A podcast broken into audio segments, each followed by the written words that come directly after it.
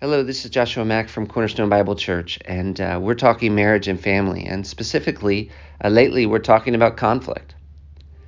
We're uh, talking about conflict because uh, we all know every day we face a lot of potential opportunities for conflict.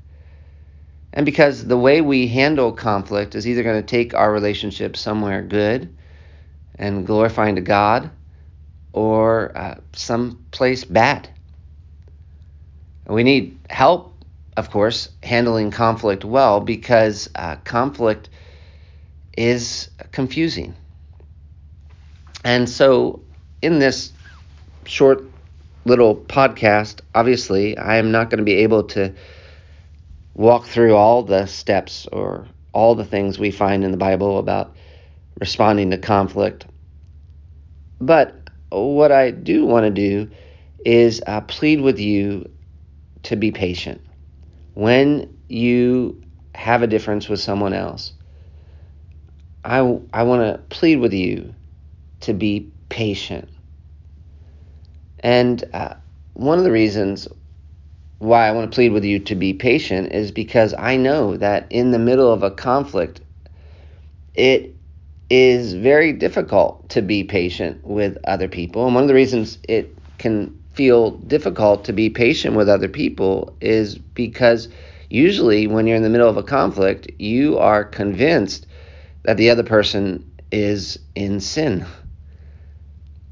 Maybe sometimes after the conflict, you're able to look back and say, you know what, I was at fault there, or at least I played a part. But in the middle of the conflict, it it usually feels like it's the other person's fault and it often feels like it's their sin that's causing this and sin is a big deal. And so of course you want to deal with it quickly and yet what can easily happen is that you overreact.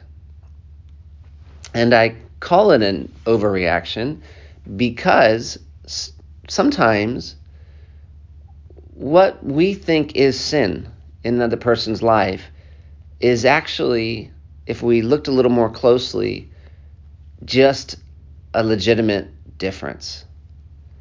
There are a lot of ways that we can be different than one another without it being the result of sin. And I'm not sure we always appreciate that.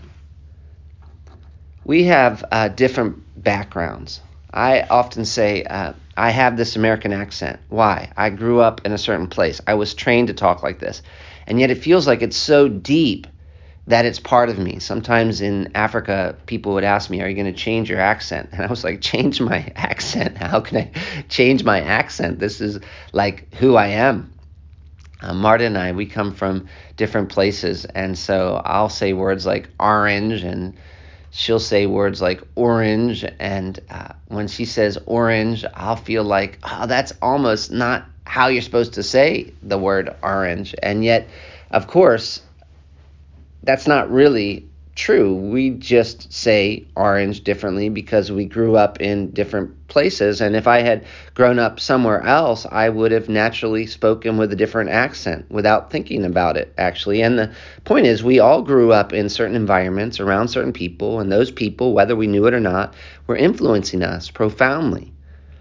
And it doesn't matter so much when it comes to accents, but they weren't only teaching us accents, they were also teaching us to think a certain way one place you see that very clearly is when uh, two people of different cultures come together. We often have such a different way of looking at things, and while our way of looking at things seems so right and obvious, it's not nearly as obvious to the other person.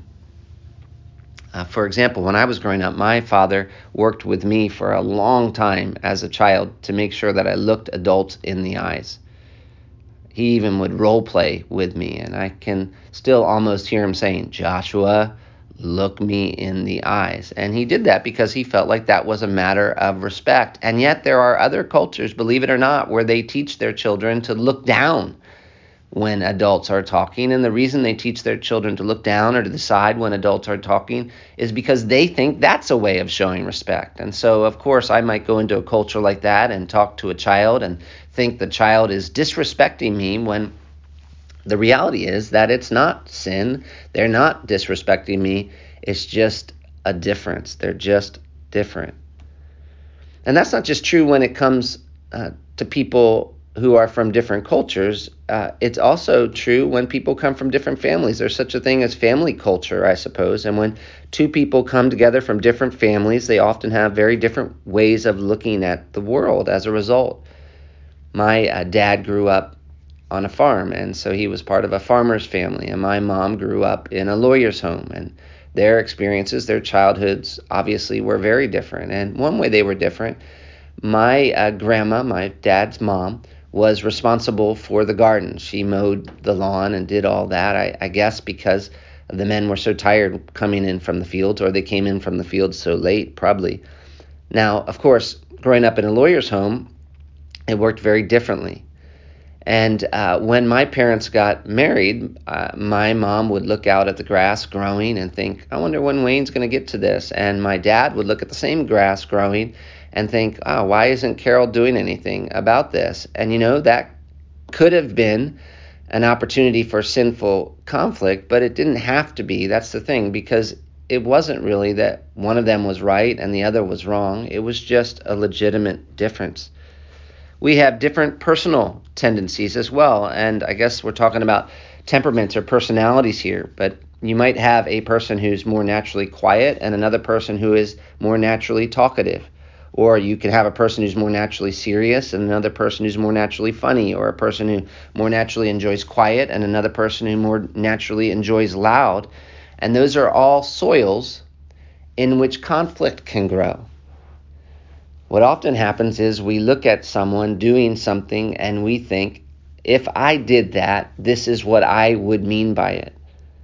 And we assume that's what they must mean by it. And yet, just because we might mean something by a certain behavior doesn't necessarily mean that someone else means the same thing. It might be that we're just different. Some of our differences come from different perspectives and even different convictions. I would think growing up in a poor family, someone growing up in a poor family would have a very different perspective on finances than someone growing up in a rich family. You know someone who grows up very very wealthy sometimes they don't really it's hard for them to even have a concept of what is expensive.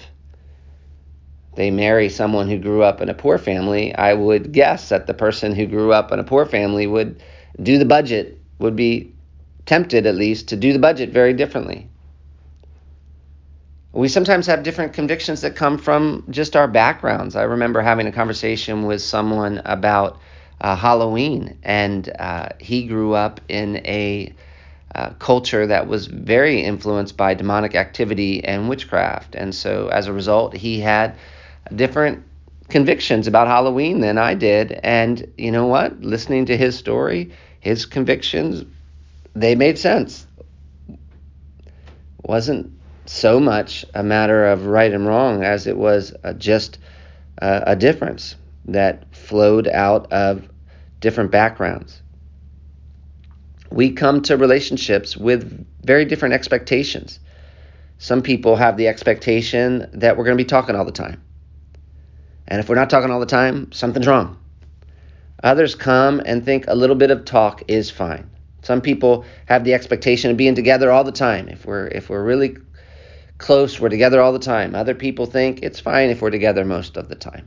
I had a friend who he expected every conversation to be uh, deep and uh, where we were discussing some sort of emotional issue. And I remember saying to him, uh, I'm almost getting worn out at, at sometimes, at some points, and saying, uh, Brother, you know, I, am basically just doing fine. I don't have anything uh, that deep or personal or emotional to talk about. And it, again, was just a difference. A difference we're all very different for uh, real reasons. And we might even add to this list, I'm sure, other reasons as well, like our gender and our talent and our abilities. And as we come to potential conflicts, it's important to recognize how deeply those differences can go without actually being sinful. We sometimes overreact and make everything so black and white and feel so justified in our reaction when we're really looking at a legitimate difference. And you know what? We need to be patient. And and sometimes, let me press on this a little bit.